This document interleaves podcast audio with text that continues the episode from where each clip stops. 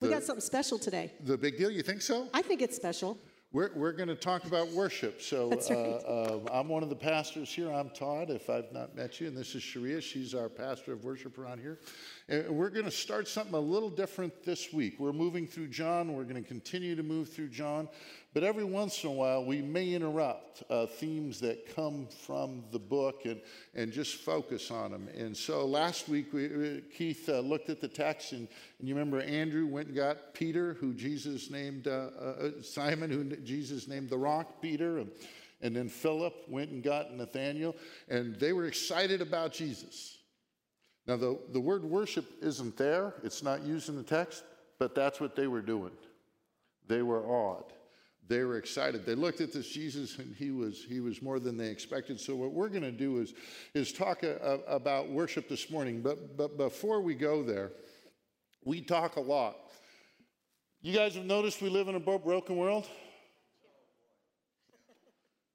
Uh, this last week in our own, uh, in our own community, over at Kramer Middle School, um, the vice principal on uh, Suicide Prevention Day at the school on the property uh, took his own life. So I'm going to ask you to just pause for a second. A ripple effect. We had a, a teacher at El, El, El Dorado, I think 2015.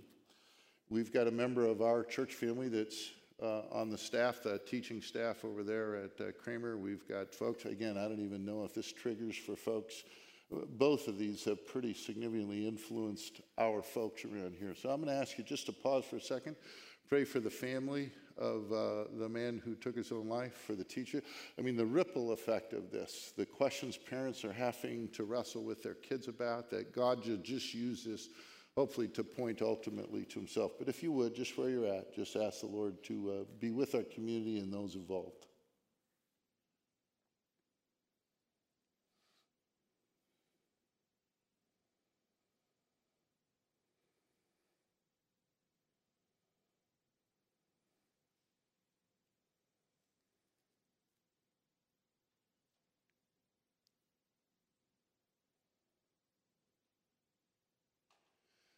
Lord, work in this context to reveal your love and your grace and use us as instruments of the hope that's found in Jesus. That's our prayer. Amen. We got that. I don't know if you've been following, but there's still some problems over there in Ukraine.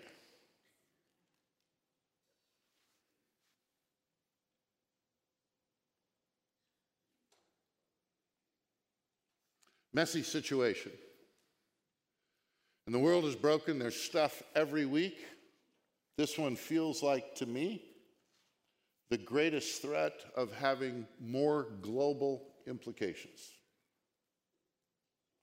But I'm going to ask us to pause here just for a second. I'm going to ask you guys again, just, just pray for their president, for their leaders, for the believers in that country, that they'd be manifesting, that those of us around the world, our president, we would be wise. And ultimately, uh, God would use us again to display his glory. But this is tough stuff. So if you would, just where you are, if you will, please just, just ask the Lord here to intervene.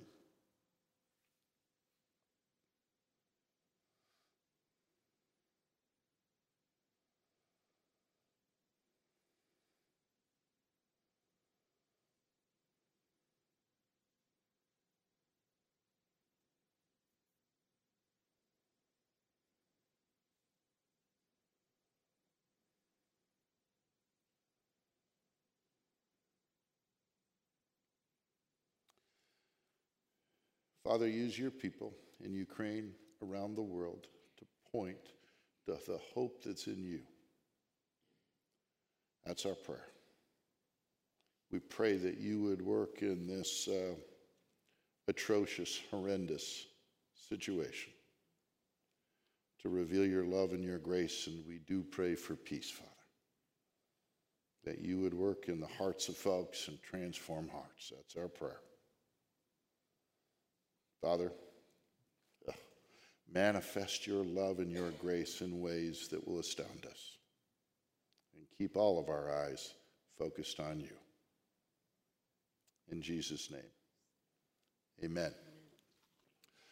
So what Cherie and I are talking about today is, is, is what is, is, is, is worship. And here's our hope that if you leave here today, you've got a more clear understanding of what God glorifying worship is. And our hope is that you'll leave here today and throughout the week when you maybe gather on Sundays, that there'd be a fuller experience of, uh, of what worship is. You cool with that? That's what we're going to try and do. Anything you want to add? Sounds good. Okay, sounds go. good. So here's where we go. Worship is simply this ascribing worth or value. That's, that's, that's what it means. Now, if you look it up, you can find all kinds of synonyms revere, adore, venerate, honor, uh, uh, praise. There's, there's all kinds of, of, of, other verbs that we can use, and I'm using worship, we're using worship here today as a verb. But, but worship at the core of it is just, just from ascribing worth. In the Old English, this isn't the, the, the form in the Old English there, the worth in the ship. It's actually a transliteration of the Old English, but it comes from two words worth and, and ship experienced or displayed, right?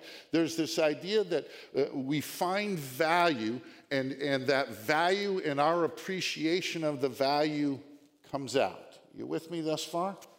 And uh, uh, uh, God designed us to worship. I believe this desire to praise, to, to find value in this world, in life, is ultimately from God, and it's a great thing. Now, stay with us as you go through this. It is a great thing. Ultimately, He put this desire for us to worship in us so that we would find the value that's in Him. That's why He gave us this desire. We want to value, we want to praise, we want to worship. Now, worship that God glorifies God has two components. Because when we start talking about worship, I think oftentimes we think about what happens on Sunday morning. We're just talking right now about the essence of what it is. And we often think about what we like in a worship service, what style. I just want us to notice, and here's where we're going to start. There's only two components to worship that glorifies God. I think so often we think of worship from our perspective, and we're the audience here, what's being delivered. You guys have probably heard this somewhere, but when we worship, God's the audience, and we are all the actors. And we often think of what we like, but really the question is what is that God, if He's the audience, what is it that He wants?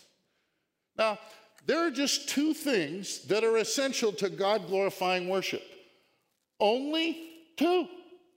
That's it. And we get it from, from the, the woman at the well when Jesus is coming and talking to her and she's pulling right. apart her life and, and he's trying to help her see that he's this living water. And she tries to distract him and say, okay, she understands he's some godly guy and some prophet. And she says, So tell me, where's the best place to worship? Is it on Mount Gerizim or is it in Jerusalem? She's trying to distract him. Where is it?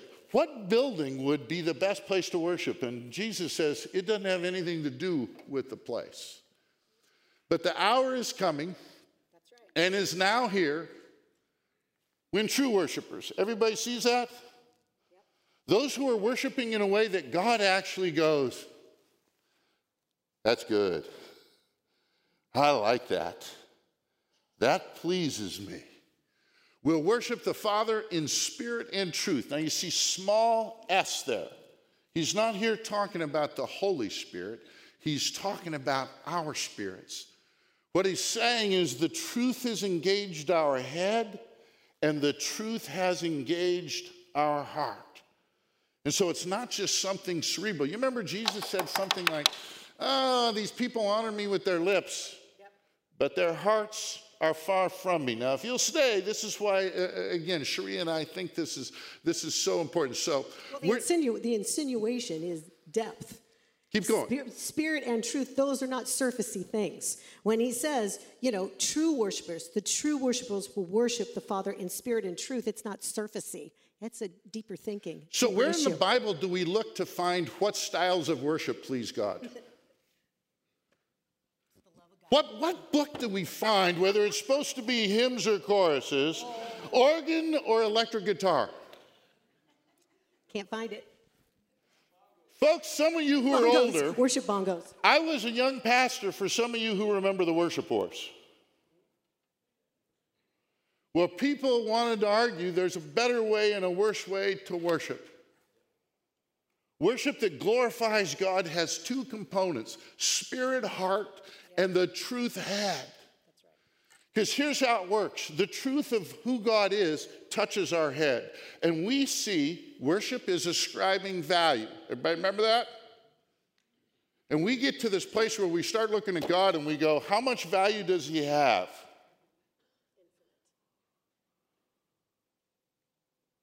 He created everything out of nothing. We sinned against him. We're going to celebrate this at Easter. Then he came here and said, and he died, and then he rose from the dead. How much value does God have? Now, here's the challenge. We can say that stuff intellectually, but this is the important part about what Jesus shared with the woman on the well. It's just not the truth in our heads, it's having our hearts engaged. That's the worship that glorifies God. Now, this is a passion of mine. Using the word worship exclusively have God has muddied its meaning. So this week in preparation, right. I looked at all kinds of definitions out there in the secular world. I Googled worship. Go do it. Almost every definition of worship out there in the secular world has to do with the divine or God. Now, I appreciate what might be the intent of this that God, because He has of infinite value, we want worship that is attributed to Him, but we don't use that word about anything or anyone else. If we do use that, it's like, oh, they worship their car. It's usually word used derisively. I think this has made worship cloudy. I'm, I think it's confused us. When worship is something we do only with God, what is it? Now, I'm reading these definitions. You look up Wikipedia on worship, it takes the heart out of worship, connects it to God. This has become how people understand worship. If I get the infinite idea of value in my head, then I'm worshiping. We've lost sight of, of, of actually what it is. So, what is worship? It's just ascribing worth. That's what it is value. We understand something has value, it touches our hearts and moves our hearts. That's what worship is. And God glorifying worship has two components the head and the heart. I would argue those are components of worship in anything. So, what is worship? How do we know what we are worshiping, what or whom we value? Anybody that knows me, been around here at RCC, take a guess. You guys at home, you're not going to be able to shout it out here, but you be guessing at home too.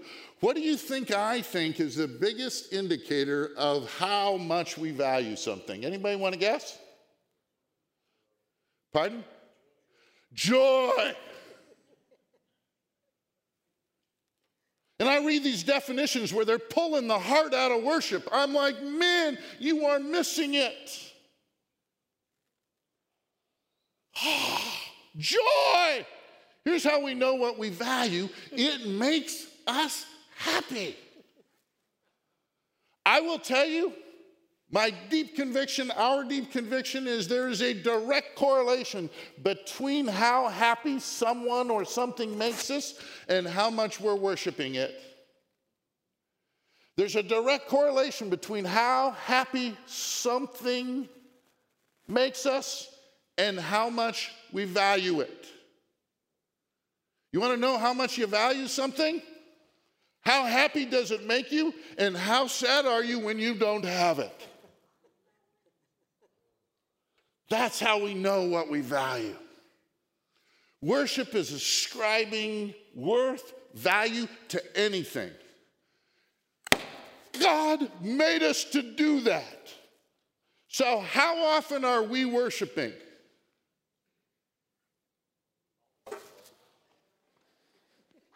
How often are we worshiping? All the time, every day, all day. We're looking for things that are meaningful to us. We're looking for things that have value. We're looking for things that have worth. And then we, can spit, we commit time and money to them. And they make us happy. How many of you worship your vehicle? Your motor vehicle. Let me see your hands. That's right. I'm not kidding now. Let me see your hands. How many of you worship your car? There is one honest man right there. Gabe Padiandi, you got gift card coming from Starbucks. You guys think I'm kidding? The Dodgers. There you go. There you go. Tell me what do we worship? Golf. Golf. Something's much more worthwhile. Here's the reality, guys. We, worth, we worship just about everything. We find value in just about everything. A sunset, now we hope we don't worship the sunset more than the guy that actually put it there.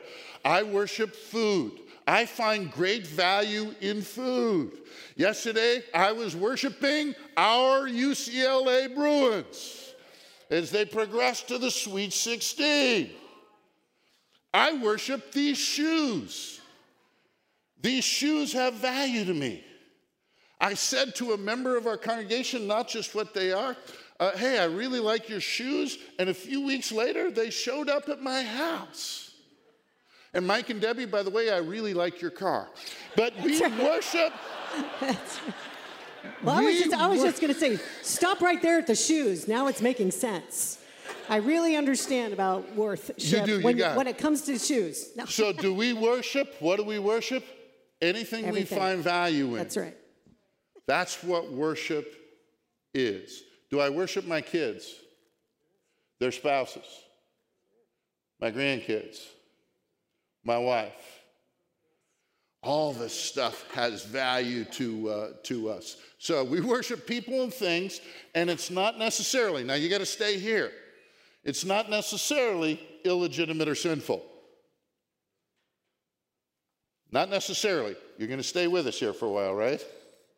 But we worship all these things because how do we know when we worship something? It makes us happy. How do we know when we're worshiping God? This is the great lie of how worship has been used exclusively of God is that we think we can be worshiping God and not have our hearts engaged. It's one of the greatest lies perpetuated upon churchgoers. It's a lie. If our hearts aren't engaged, we're not worshiping. We can have truth and no heart. God is not pleased. We can have heart without the truth of who He is. I've met people that were really excited about the God they were worshiping, but they had the wrong God. God does not find that pleasing. It's that head and that heart uh, uh connected. So, whether we're realizing it or not, we are worshiping whatever brings us joy. Ha! Not that complicated, is it? Is this a paradigm shift? Maybe, maybe not. That is worship. So, why is understanding worship so important? You probably uh, have already inferred what I, I'm going to state because I hope it's implied. Why is getting a true sense of worship so important?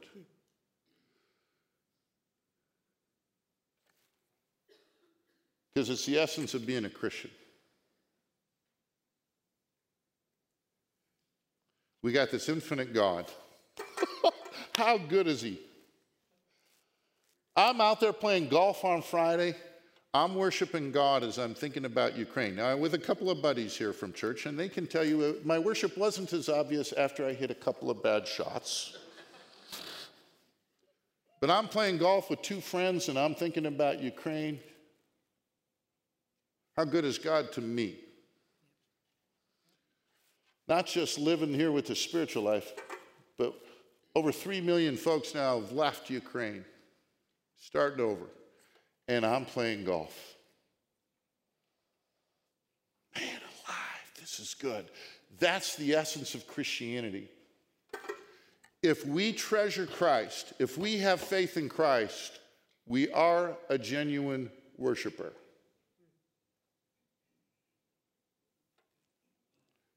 They're the same thing. But finding the highest value in God. I've asked all kinds of men over my life, um, you know, in at lunch or someplace, so do you love God more than your wife, more than your kids, more than your pickup? And I often hear that's really hard for me to measure. I'm going to encourage everybody make that assessment. Because then I'll follow it up. Well, do you love your pickup more than your dog? Do you love your kids more than your house? you know what? They can always give me an evaluation. but not with God. Faith is we get the truth of who He is. And here's the crazy thing if we love God most, we will love our wife, our kids, our friends, and everybody else more than if we don't love them. Because I deal with guys and they think, well, if I love God most, that means I'm going to love my wife and kids less. No! Here's the crazy thing if you actually love Him most, He's going to empower you to love them more than you do now. But it's the heart. Ascribing more worth to anyone or anything above God is a damning sign. Please hear this. If we're not finding more joy in Christ than anything or anyone else, we want to be able to assess that, and I'd love to have a conversation with you. We'll talk about how we can come to appreciate this infinite value of Jesus more. If we love anyone more than God, we find more joy in anyone or anything. It's a really bad sign. Cherie and I aren't making this stuff up. Jesus said, Whoever loves father or mother more than me is not worthy of me. And whoever loves son or daughter more than me is not worthy of me.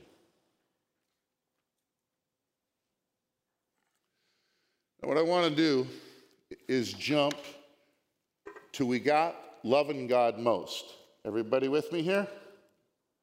We love God most. I'm going to make two more statements here. We love God most. If we don't love Him most, that's a bad, bad sign. But we love him most. Everybody's got that, right?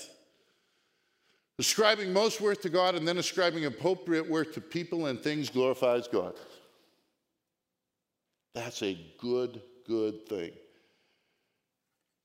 When I play golf, I get that the resources, all that is ultimately from Him. I'm worshiping Him when I play golf.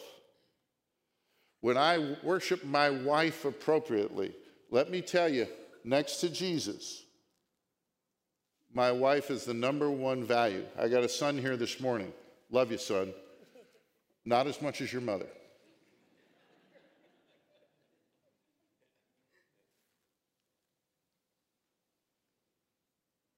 But after Jesus, it's my wife. Then my kids and Jessica, their spouses grandkids. This is a good thing. Does God want me to find value in this shoe? Yes. I appreciate that this shoe ultimately came from him by way of Mike and Debbie. But I got it.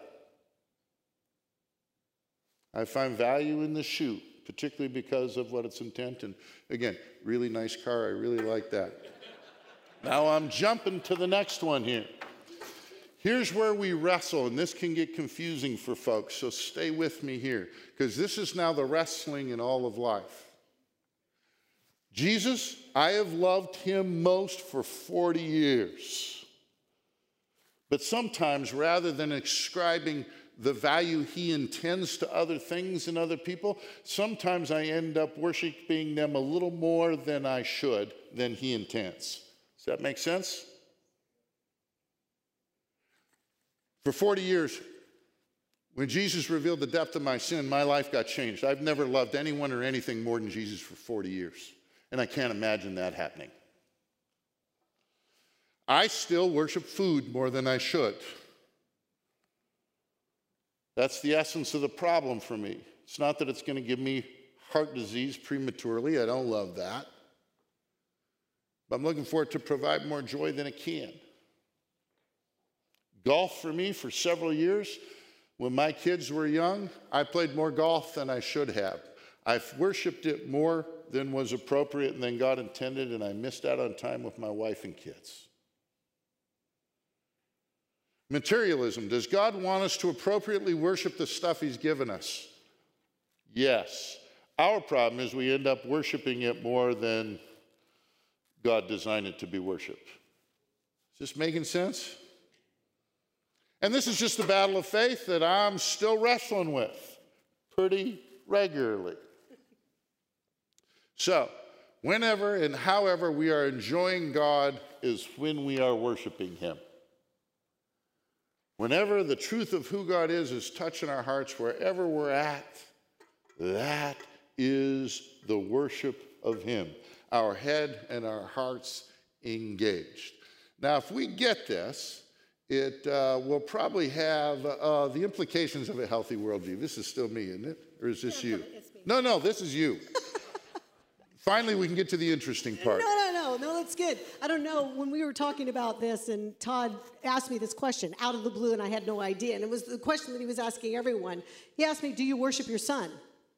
Do you worship your husband? This is without any context. And I have to tell you, it kind of weirded me out in my brain because I only use the word worship for God.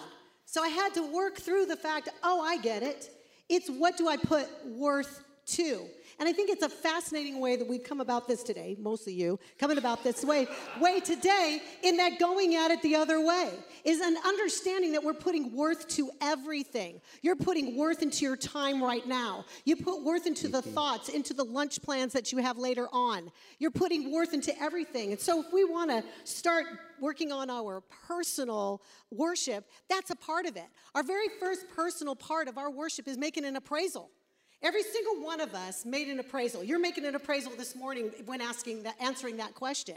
I was like, holy macaroni. Am I worshiping my son's baseball games and wanting him to get a hit and no errors more than I am God in the morning? You know, well, maybe not. Maybe if I pray about his hits and if I pray about you know, which then I have to pray for the other kid. I have to pray for the pitcher because maybe he doesn't have anybody to pray for. So it's a whole big thing. But you have to make an appraisal. In the beginning, before any of us were Christians, we had to make an appraisal. We had to say, wait a minute, is my life working? Am I, eh, what's happening? Who is this Jesus? Is there a God? We made appraisals. We make appraisals every day. We make appraisals and we're engaged with that. Sometimes you're thinking way too much about stuff. Any extra thinkers in here? I'm an overthinker. I'm, I've highlighted, I have my notes up here. I've highlighted everything. I've overthought what we're going to say and everything, and then I just threw it away because that's not what we're doing. I've never been accused of overthinking. but here's the thing we have to be engaged. How are you engaged? How are you personally going to put more worth on God in your personal life? How, how many times? I, I told somebody the other day, I'm giving up drama for Lent.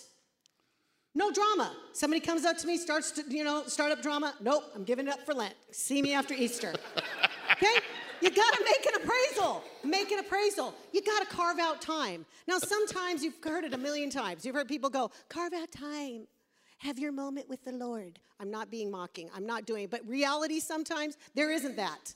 There isn't that. Sometimes you're talking to Jesus all in different kinds of places. In the car, I'm just going to say that, in the car, in places where you can find alone time. Who knows? But that's your time. Putting worth on who God is in your personal life means that you're carving out some time. You're having time to study, to think about God. Usually for me, the thing that makes me think about God is the painful thing. Something mm. got my attention. Yep. Ow, you know, oh, I better think about God for this. the other day you were saying, you said this, you said, emotions are a really good indicator as to what God wants us to work on. Did something you're, you know, trucking along. We were talking earlier today, difficult things at work, times, praying for kids, doing stuff. You're working, you, you, you see, because God allows for you to see what's good. And you see what that is, and then all of a sudden it's not working that way. You don't understand. So you go, ow, and you go to God making time, making time for that. thinking about God. That's how we're engaged. Talking with God. I have spoken with God in a language that nobody in here has heard. And I'm not talking about speaking in tongues. I'm talking about when you're really frustrated and you're really pressed in.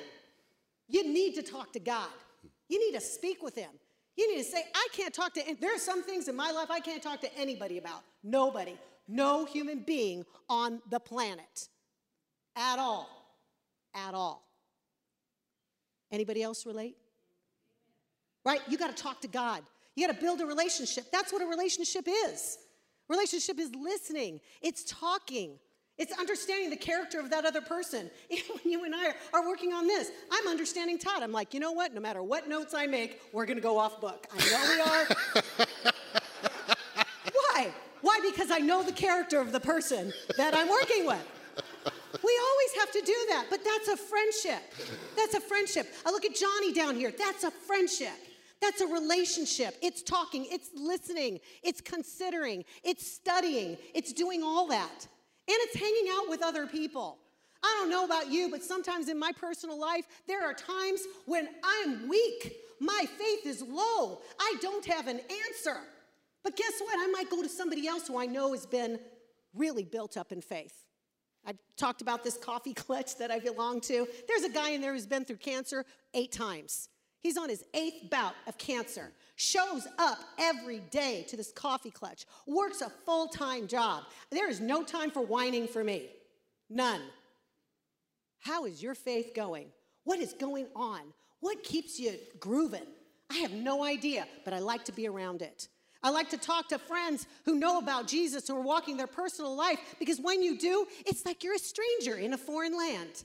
We live in a foreign land. Any, anybody been like to Europe or a place where they're speaking other languages and you might be like, oh, I'm buying some stuff over here, and all of a sudden you hear English? My friend, these are my people. okay, anybody do that? That's how I feel sometimes when we're out in the world. Be in the world, but not of it. When you hear a Christian say something, I think I almost have heart attacks. Every time I hear somebody on the TV go, well, this is a blessing. You use the word blessing. It's so rare. That's what our personal life does. That's what hanging out with others does. It builds our faith so we can go through the happy times, the hard times, the difficult times. That conversation you and I had this morning. That, that's what it is. It's about doing that. So that's our, our personal, our personal worship, our personal time. It gives benefits. The benefits, the benefits of freedom, the benefits of, of understanding who God is. How many people in here evangelize to people that you think it's hopeless? Hopeless, hopeless, hopeless, totally hopeless. I don't know any way that God's gonna get you. Any way. You know, some of you know, I have an older son. I had an older son who had a very, very difficult time. He lived on the streets for a year and was in jail three times. You think that's? Yeah. You think, what benefit is it for me to have God in that?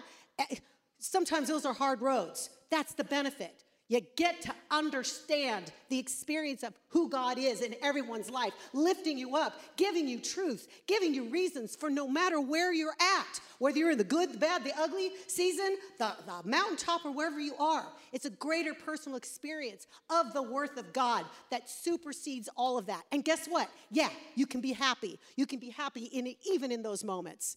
And then guess what? It's the best blessing of all because when you're walking your testimony, people may ask you a question. And when they ask you a question, it might spill out. It might spill out onto others. Anybody ever come up to you and just go, Yeah, I kind of heard that you're like a Christian person and maybe you can pray for me? Ever had that happen? You don't know how you're coming across in the world. You don't know when it comes time when it's difficult. You don't know that people are watching. You don't know who's watching. When I first came to Christ, I was watching a choir, and I saw this one man in the choir, and he had this round, bright, happy face. And I thought, who is this man? Just in the back of like a 70 member choir, not even realizing what was going on. But in that minute, God used that man's face and his enthusiasm and his love for God singing a choir song on a Sunday morning, and it ministered to me. You don't know. You don't know who's wa- watching your Christian life. You don't have any idea. You don't know when you when you unload the, the, Fritos. You don't know. You don't know who's watching you, who wants to pray for you. You don't know. You don't know. You know, when you're out on the field, you don't know. And that is the beauty of having this personal worshiping relationship with God. It's going to spill out not only to others, but in everything you do. Your character is going to reflect God's character, how you do things. Once again, preach the word of God and use words sometimes. Here's a, a scripture. You want to go ahead and read that? Sure, absolutely. Paul, I think in those first 11 chapters, is summarizing the infinite worth of God ultimately. That's what it is. And if we get that, here's the first thing he says 12 through 16, those chapters are about how this looks. And here's where he starts. I appeal to you, therefore, brothers, because you get the infinite value of God, uh, uh, by the mercies of God, to present your body as a living sacrifice, holy and acceptable to God, which is your spiritual worship. Just the way we live. We live worshiping Him. Everywhere we go, everything we do. And now we take that personal worship and we take it into this. It's a fancy word, corporate worship. Sounds fancy. But actually, what it is, is a bunch of people who love Jesus that get to come together and love Him and then love one another. So simple. So simple. Is my mind on you, God, when I come? You know, am I going to do a corporate appraisal? Is my mind on you? Is my heart on you? You know, why is it that Sunday mornings are always the most difficult times to get to church? You ever notice that? Way back when, you know, when my kids were little, I, I dressed up in this nice Easter suit and five minutes before we were going to go, packing up the car, my oldest son, who had been eating Oreos, decided to sneeze all over me. it was hard to get to Easter Sunday.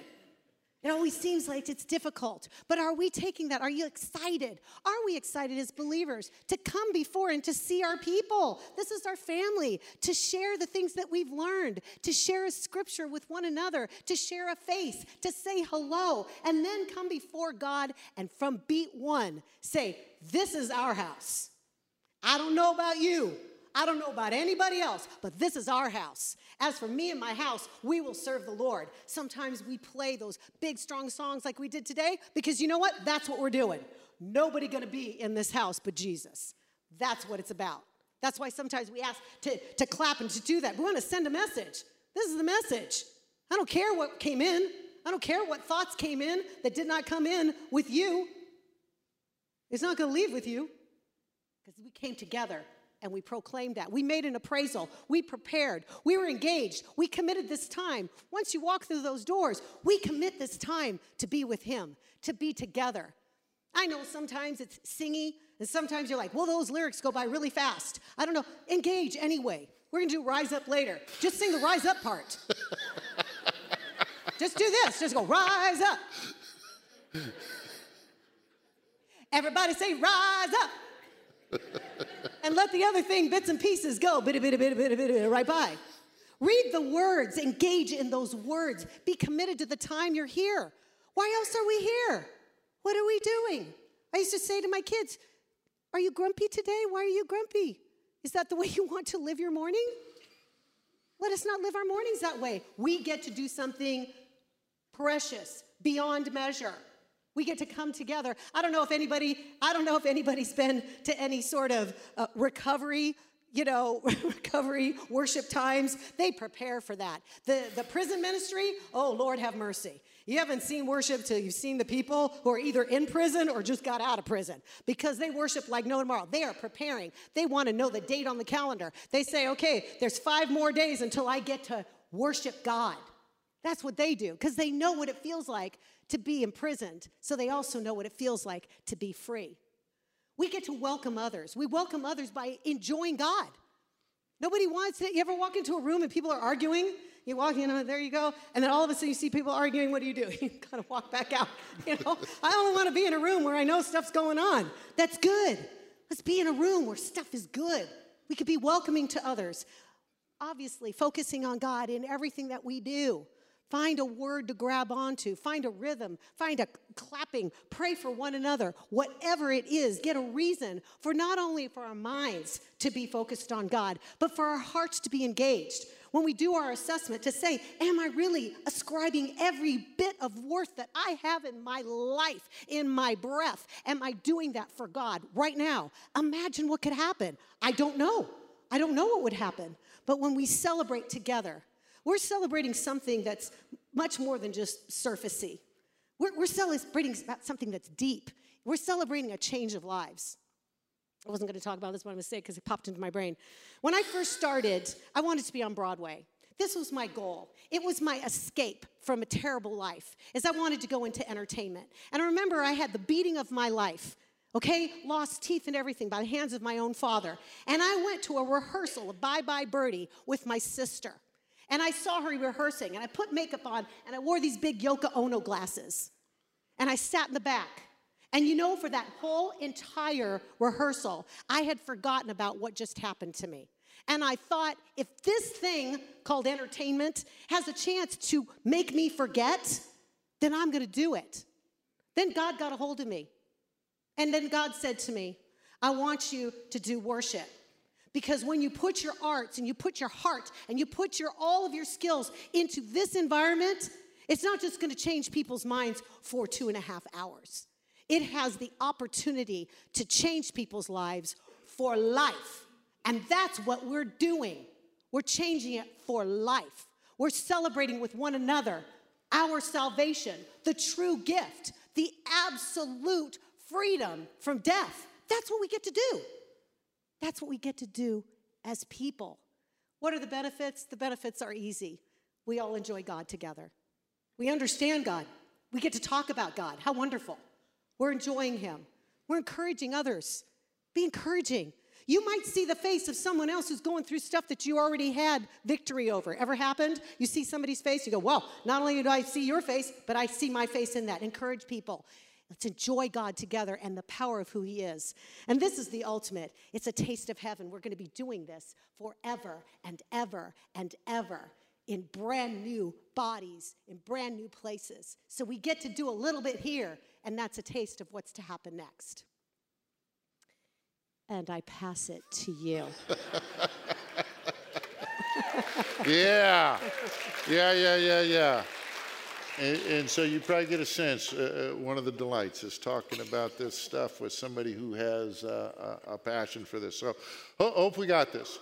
We're worshiping all the time. Worship is just ascribing value to anything. Uh, infinite God. He's the most valuable. And whenever we're doing that in spirit and truth, we're worshiping Him. That's what worship is. Alone, together with another small group. Of, what might be symptoms we're living under an improper understanding uh, uh, of worship, uh, one that doesn't quite fit with what we believe is the essence of it. And there's gazillions of them, but we're just going to mention a few. That we view Sunday morning, and we're talking here primarily about corporate worship now, as a spectator event rather than a participative experience. Now, even our, our setting, is this thing designed for you guys to participate? Does it feel like this? You're sitting in a place that, like you go to a ball game, like you go to a movie theater, this is what you do, like you go to a concert. You sit out there and you're the audience.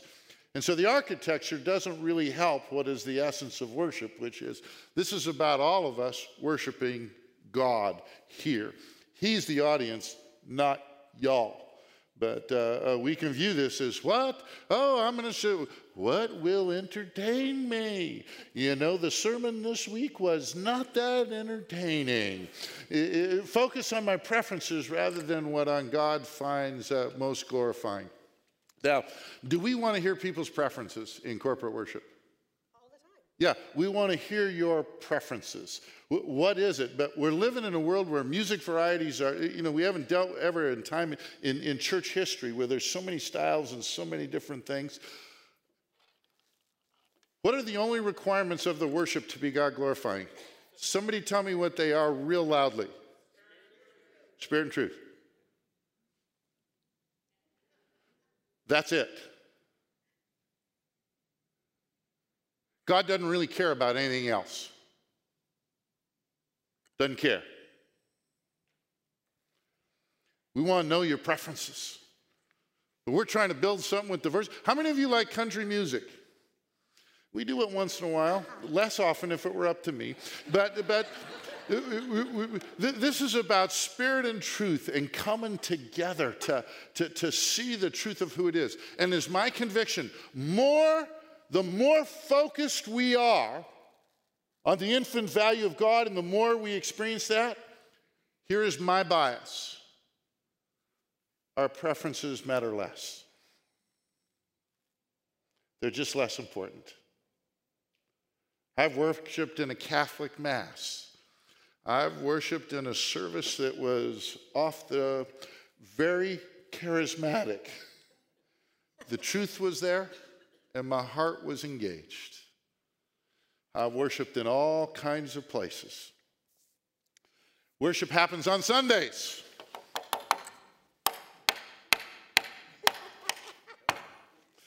All we do on Sundays is provide an opportunity for people who have been worshiping all week to get together and do it with other folks. I've watched that UCLA game on TV yesterday. It was great. It would have been better if I'd have been celebrating that with other UCLA fans there. That's what worship is, corporate worship. It's good individually, but man alive, when we get together, we get to do that with other folks. You all have heard me say it's my favorite time of the week. I like it better than golf. Sitting in a pew equals worship.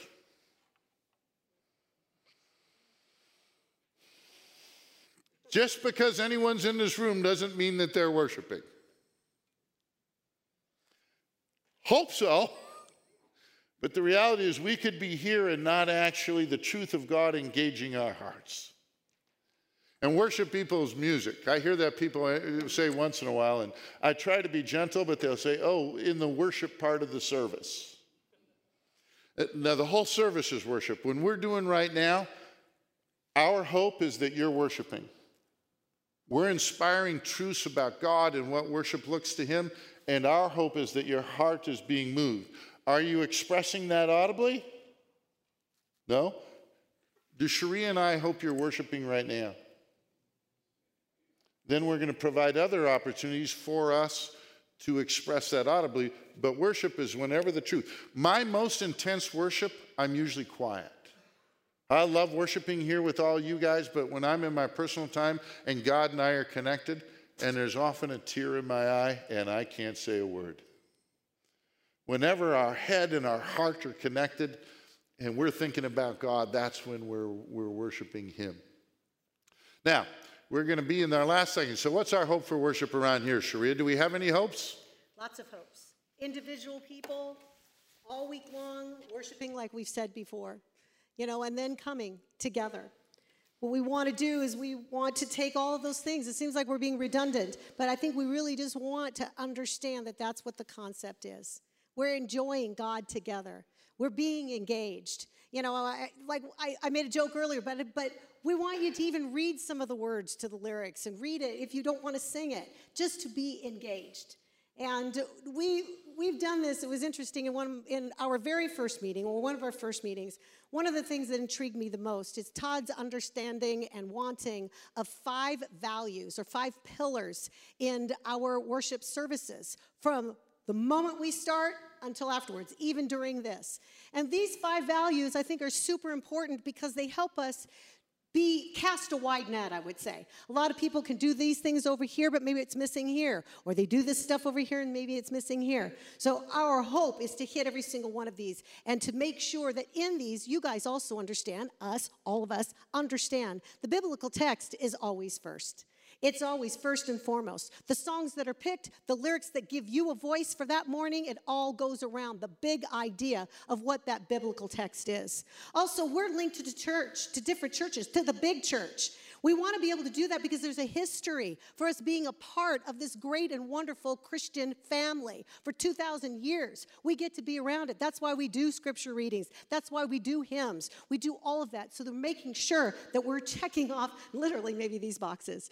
We want it to be relevant. I always say I've got this friend who's a, a, drummer in this really heavy metal band. He's not a Christian. I put him, his name every week in a post it note. And I'm like, if he came to this church, would there be something relevant for him? Would there be something interesting that he might not understand who God is, but maybe he walks in and he says, Well, there's a bunch of really cool, nice people who seem loving, and I liked that song.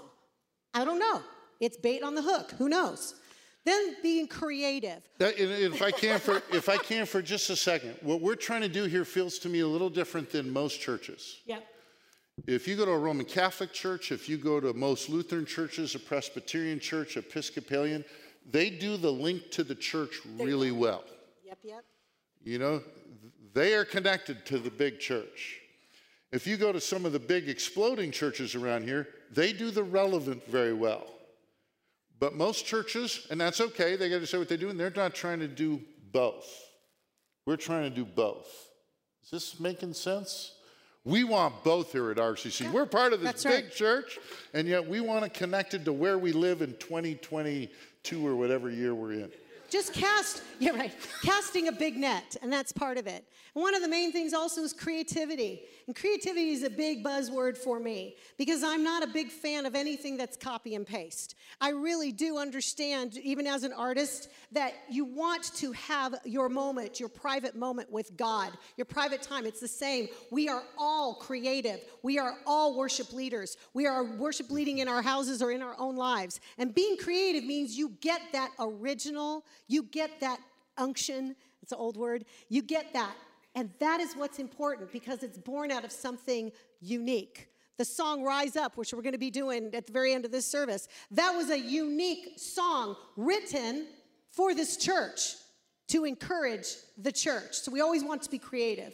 And then here's our last one, and I know you can talk about this wonderfully, in it being the unified well, journey. It, just what we do on a Sunday morning, we want everything to fit.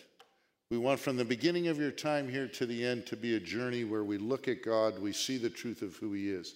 Because the core of worship is this is getting an ever increasingly clear picture of God, of His love, of His grace, of His forgiveness. He loves us, He loves us, He loves us. And so the key to worship is this not in our estimation, the circumstances, the style, and all that it's each one of us being filled up throughout the week with this growing picture. We're going to spend eternity figuring out how infinitely valuable God is. And when we get to heaven with none of the barriers of sin, what are we going to be doing? Worshiping. I remember working through Revelation in my first church in a Wednesday night Bible study in Sharon. I won't give you her last name. And I said, We're going to be worshiping all in heaven. And she looked at me and I loved her candor and she said these words. Won't that be boring? Now, my sense is she is, speaks for a lot of people who misunderstand what worship is and don't really have all that clear a picture of the glory of God. Father, you are good. Move in our hearts to continue to reveal the beauty of who you are. Father, these finite minds Ha, there is so much that seems to limit us. It's easier intellectually to acknowledge that you're of infinite value than to actually feel that. So we pray that through your Spirit, you will take that gap which exists sometimes, it feels like, between our heads and our hearts, and you will move our hearts closer to our heads. Father, we're living in a broken, broken, broken world. And the only real hope for us, the only real hope for the world is your Son. May our genuine worship, being lived out not just on Sunday mornings, but out throughout the week, be an illustration to others of the hope that there is in Christ, no matter what goes on in Ukraine no matter what goes on in our schools, no matter what's going on in people's lives. Father, you are in control of everything and you love us so much. May the truth of that continue to fill our heads and continue to fill our hearts. And then, Father, we pray that our worship would be pleasing to you because there is no one no one who has the worth of who you are. Thanks for loving us, Father. We love you.